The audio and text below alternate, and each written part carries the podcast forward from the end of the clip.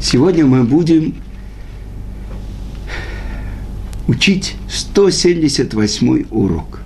И мы продолжаем слова Раби Лазара Акапара, который учит в нашей Мишне,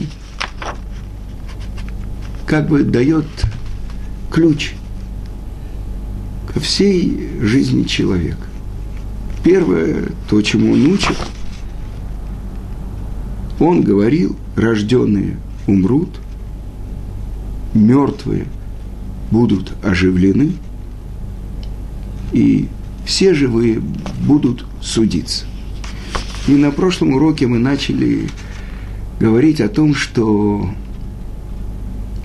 на самом деле из-за выбора, неверного выбора, из-за ошибки человека, Адама, пришла смерть в мир. И мы приводили мнение наших мудрецов, для чего нужна смерть. И я хочу привести вам из трактата Санедрин. На самом деле, где происходит выбор у человека. И вообще, человек, что это такое? Это соединение материального тела, взятого и построенного Творцом из всех прахов земли. Это то, когда Творец сотворил форму первого человека. И мы говорили, в отличие от всех животных, зверей, всего живого, то, что было сотворено по слову Творца и взято из земли, творение человека предваряло несколько этапов. Прежде всего сказано в Торе, что Творец сказал «Наасе Адам» – «сделаем человека». Дальше, как бы руками Творца была вылеплена форма из всех прахов, из всех земель земли. И после этого вдунута была божественная душа в ноздри первого человека. И вот, где же происходит выбор человека?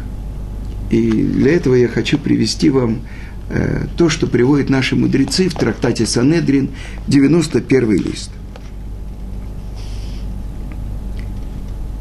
На что похож человек? Мы сказали соединение божественной души, бессмертной души, части дыхания самого Творца и материального тела. Сказано, что все живые будут стоять на суде перед Творцом. Может ли человек оправдать себя перед Творцом? Человек, мы сказали, соединение души и тела. И вот такой пример приводит Талмуд. Два человека были взяты царем, чтобы стеречь его великолепный сад. Один слепой, а другой хромой. И вот пришел царь в сад, и он видит, что не хватает плодов, которые были на деревьях. И он обратился к двум сторожам и спросил у них, где плоды. Что ответил слепой? Я ведь не вижу. Как я мог своровать эти плоды? А хромой, или по-другому, почти безногий, что он говорит? Я ведь не могу подняться на дерево, чтобы достать. У меня же есть физический недостаток, мои ноги не очень действуют. Тогда слепой освобожден, и вот этот э, хромой или безногий тоже освобожден. Ведь он тоже не может своровать эти плоды. Что же делает царь? Царь был мудрый, почти как царь Соломон. Что же он сделал? Он посадил безногого или хромого на плечи слепого и дал им обоим наказание. Ведь таким образом вот этот безногий на плечах у слепого, он направлял слепого, чтобы дойти до плодов, срывал, и они делились с ним. И он наказывает их обоих. На что это похоже? На человека в этом мире. Что может сказать тело? Что я само когда душа меня оставляет, как я, я как бездушный камень. Иди к душе, это она, а душа, после того, как она освобождается от тела, что она говорит? Мне нужны все эти страсти, все эти наслаждения этого мира, имущество, наслаждение и так далее. Иди к телу. Что делает судья? То есть Творец. В будущем он возвращает душу в тело и судит их, как было в тот момент, когда они были сотворены. То есть, какой уровень души. И это то, что наши святые книги объясняют.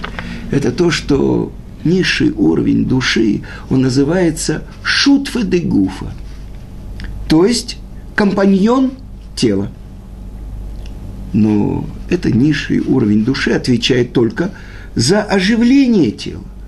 А на каком же уровне происходит вот этот выбор? Это на уровне руаха, духа, или то, что выбирает сердце. Как говорит царь Давид в псалмах, много мыслей в сердце человека но только то, что задумано Творцом, оно реализуется. Сердце – источник желаний. У нас есть особенная заповедь – тфилин. Мы надеваем ее, тфилин, головные, на голову, в том месте, где кончаются волосы, это граница твилин, а вторая граница там, где у ребенка родничок. Для чего? Написано в Сефер Хинух, чтобы очистить мысли в голове человека. А то, что мы надеваем тфилин на левую руку, близкую к сердцу. Когда рука прижимается, тфилин касается сердца, чтобы очистить желание сердца. Так выбор происходит на уровне сердца, на уровне желания, на уровне роха.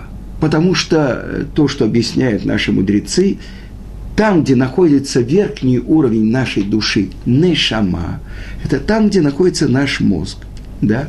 Но что мы говорим утром? Элокая, нешама шинататаби тегораи. Нешама, самый верхний уровень, который ты мне дал, она чиста. Ты ее сотворил, ты ее вдунул в меня. И в будущем ты мне ее вернешь, когда будет воскрешение из мертвых. И тут мы открываем, что главный выбор – это сердце человека. Душа, она над, она то, что связано с разумом человека. Нефеш, то, что находится в печени, то, что очищает кровь, то, что связано со всей материальной природой человека. Э, тоже она не, мы можем сказать сердцу не стучи, мы можем сказать глазам не, не видь, это то, что делает нефиш, оживляет наши одежды нашей души, то есть наше тело. Но мы можем приказать сердцу что-то. Так написано в, Тору, в Торе. Летатуру не следуйте за своими глазами и за своими сердцами. И учат наши мудрецы не следовать за глазами – это запрет на разврат, за своими сердцами, раз, запрет на идолопоклонство. И так сказано, глаза видят, сердце желает, а потом органы завершают. Так соблазняется человек. Ну вот теперь мы учим про то, что душа и тело вместе будут давать отчет за жизнь человека, за его правильные или неправильные выборы. Но обсуждается в Талмуде, почему вообще, зачем вообще нужна смерть. И объясняется это так, что злодеи, которые гневят Творца, и это очень хорошо, что приходит смерть, они прекращают гневить Творца.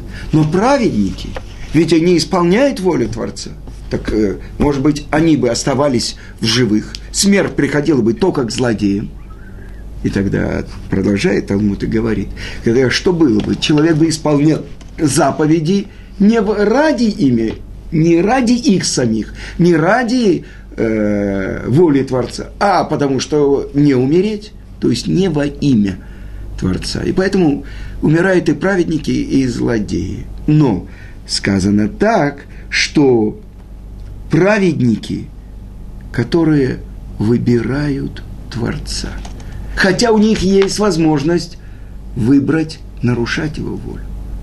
И злодеи, которые выбирают нарушение его воли, хотя у них есть возможность исполнять его волю.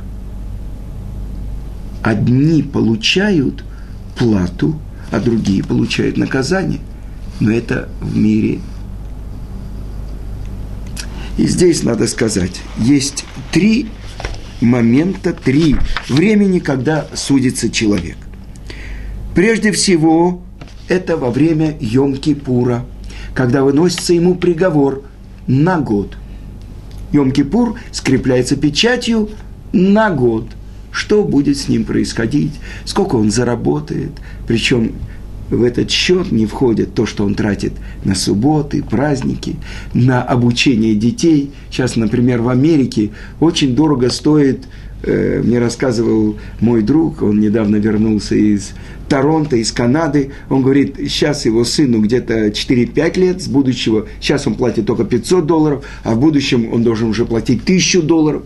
Так это то, что не входит в этот годовой бюджет, то, что назначается человеку, сказано в Роша Шана, но скрепляется печатью в Йом-Кипур. Теперь, второй суд, который проходит, вот это место его выбора, это его рух, его душа, то, что мы говорим по-русски.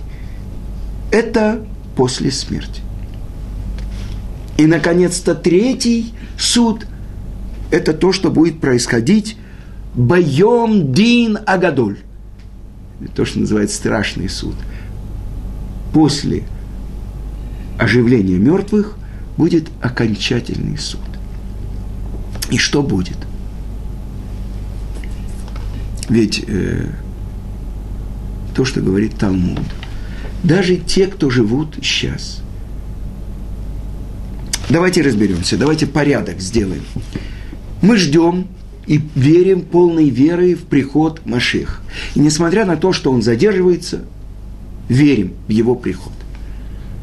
Значит, в чем назначение царя Машеха, чтобы он пришел поскорее в наши дни, сегодня? Он приведет весь мир к исполнению воли Творца. И будет начальный период, когда будут идти войны, и когда придет Гог из страны Магог и приведет с собой все народы и будут воевать с Машехом бен Йосефа, после завершения этой войны погибнут те, кто пришли воевать, и будут воевать они в Иерусалиме, за Иерусалим. После этого начинается период Машеха, и это переходный период. Как мы сказали в начале, то, что Рамбам говорит, мы ждем прихода Машеха не для того, чтобы властвовать над другими народами, а для того, чтобы освободиться от закваски, которая в тесте, это дурное начало, и от подчинения власти другим народам. Они царствуют над нами, мы в изгнании и так далее и будет мир жить по тем же законам, которым жил. Никаких неестественных вещей не будет происходить. Но с ним спорят Рамбан и каббалисты и говорят, что мир будет буквально то, что написано у пророка, то, что будет лев есть с барашком из одного корыта. Э, Рамбам говорит, это иносказание. Они говорят буквально, то есть будет изменение э, законов природы. Но я хочу вам напомнить, что даже то, что мы называем сейчас дикие животные, дикие звери, ведь до этого, при сотворении мира, что они ели? Плоды. То есть они были все вегетарианцами – а из-за греха первого человека они стали хищниками, они стали поедать один другого. Так то, что сказано у пророка, это будет возвращение к первозданному плану. И будут изменения всех законов этого мира. Но это первый этап Машеха, когда будет построен храм, когда будут собраны все евреи со всех концов земли, когда произойдет эта война Гога и Магога, и когда царь Машех, потомок царя Давида, будет царем над всем миром, и все признают его власть.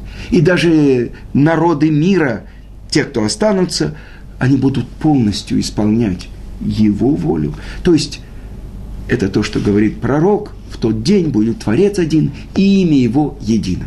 Рамбам объясняет в послании в Йемен, что тогда народы мира – откроют, что их предки учили ложному.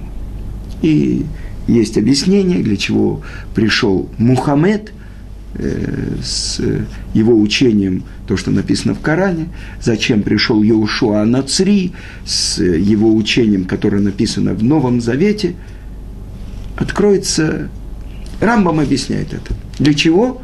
Для того, чтобы народы мира знали – что есть единый Творец и то, что должен прийти царь Машех.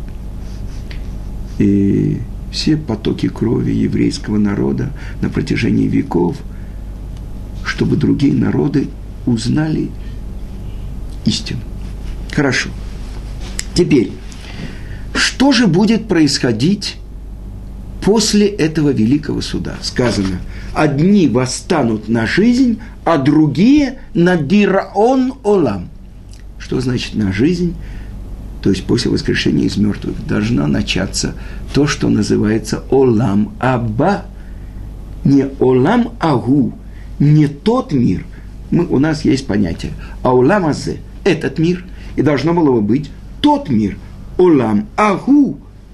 А сказано олам аба. Мир приходящий.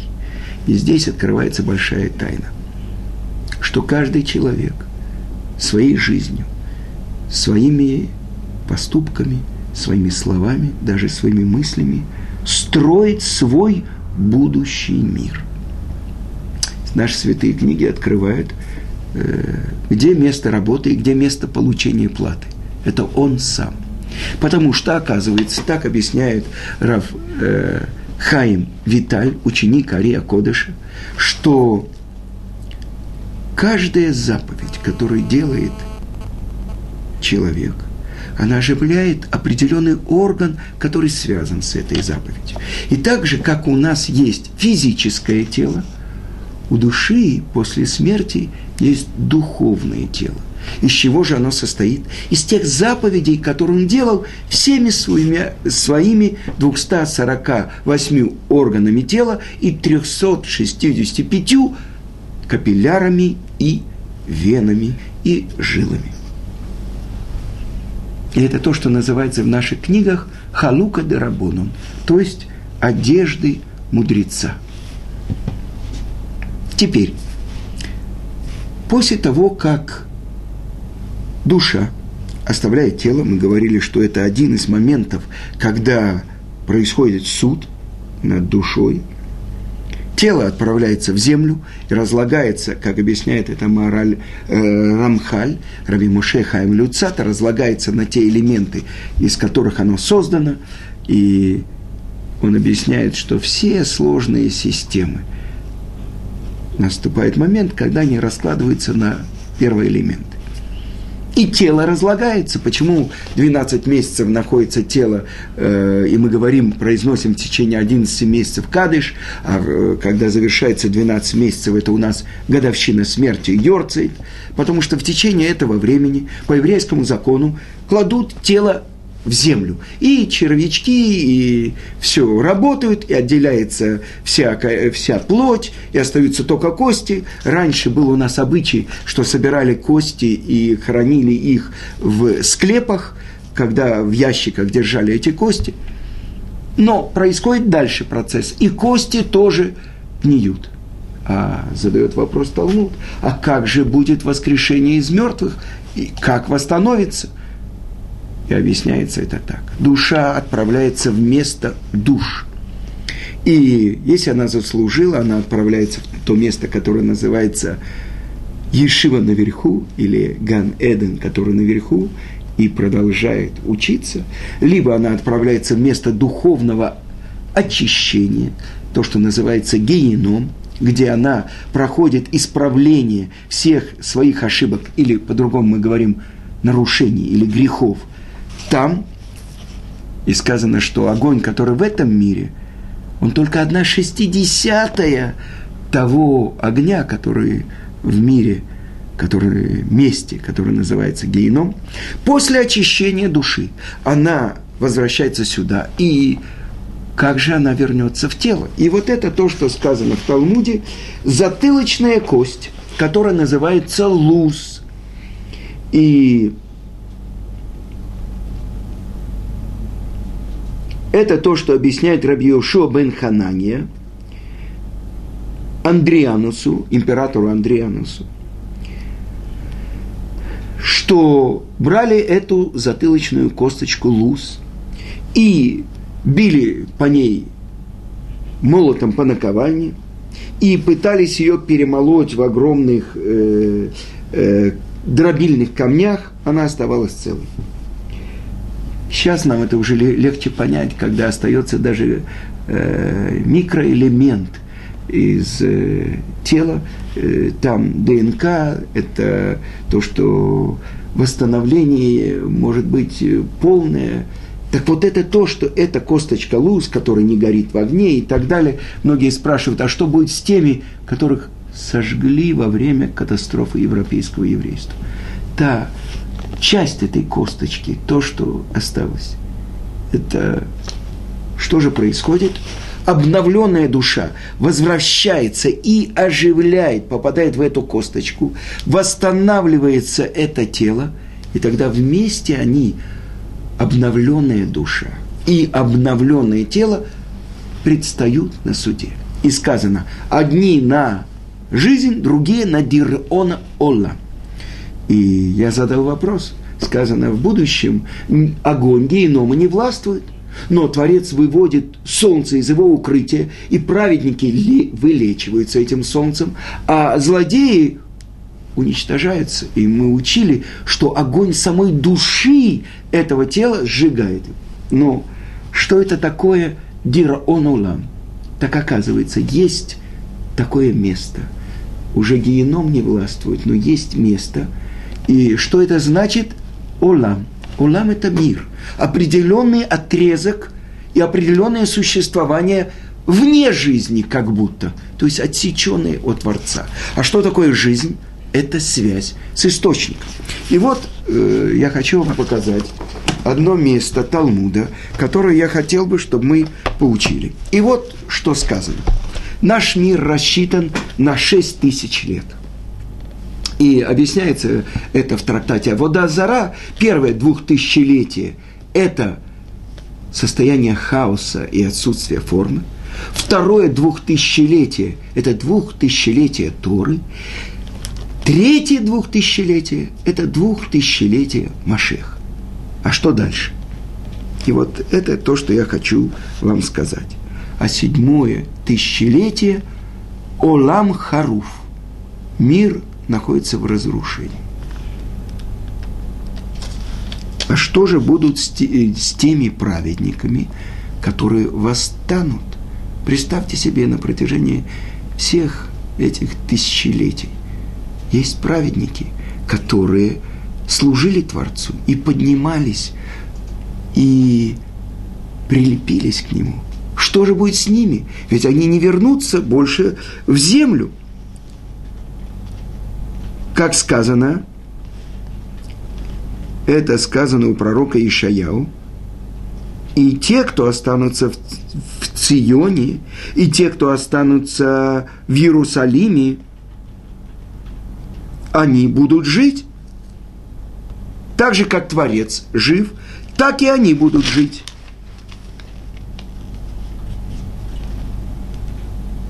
Но то время, то тысячелетие, когда Творец будет обновлять,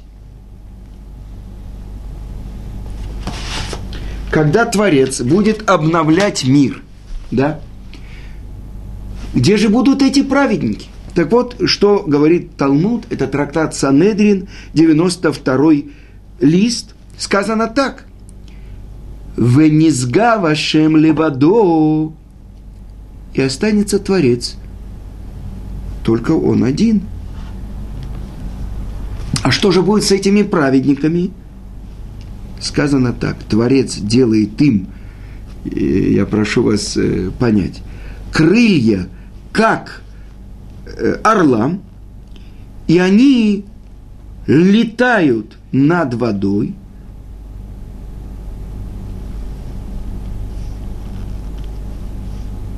А если мы скажем, они устанут? Нет. Написано так у пророка Ишаяу. Векавей Ашем ехлифу коах. Ялу эвер кинишарим. Яруцу вело у а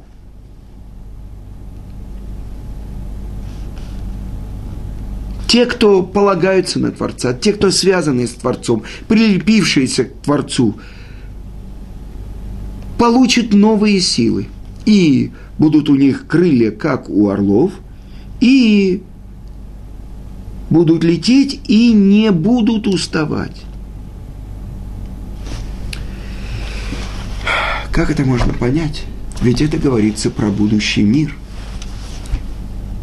И объясняется в наших святых книгах, что то, что сказано во второй строчке Торы, а земля была хаотична и бесформена, и тьма над бездной, и дух всесильного скользил над поверхностью воды. Сказано это про кого? Объясняет комментарий и дух царя Машеха скользил над поверхностью воды. Вы видите параллель? Праведники в будущем будут лететь. Где? Над поверхностью какой воды? Если сказано, что седьмое тысячелетие – мир в разрушении, пока Творец не сотворит новую землю и новое небо. Объясняет это Раби Муше Хаим Люцатов – что когда обновленная душа оживит и станет обновленное тело. Он говорит, есть разница, каком состоянии, в каком отношении находится душа и тело в нашем мире. Сейчас наша душа находится в подчинении у нашего тела. Больше того, объясняет это Рамхаль, что одна заповедь, которую исполняет человек, она должна превратить его в светящегося, лучащегося человека. То, что было написано в Торе, лицо Моше светилось. И не могли на него смотреть даже Аарон, его родной брат. Так это должно происходить такое. Творец специально делает, он как бы гасит этот свет. И тогда что происходит? душа находится в подчинении у тела. В будущем тело, оживленное тело, оно будет как свеча, светильник. То есть все будет подчинено душе. Но еще одну вещь добавляет Раби Моше Хаим Люцата, что то будущее наше тело будет на уровне сегодняшнего нашего состояния нашей души. И тогда то творение, тот человек, который встанет при оживлении из мертвых, это будет духовное творение, в котором тело будет только некоторой границей этой души. И тогда, что это значит над поверхностью воды? Это отдельная, очень глубокая тема. В данном случае Мидраш Раба объясняет, Тора сравнивается с водой. Ой, все жаждущие, идите к воде. Идите и напейтесь бесплатно. Другое выражение – вода – это чува, это раскаяние. То, что приход Машиха связан с тем, что мы вернемся к нашему источнику, к Творцу. Но это отдельная тема и очень глубокая тема. Пока то, что мы хотели показать, что это седьмое тысячелетие, это уже начало будущего мира.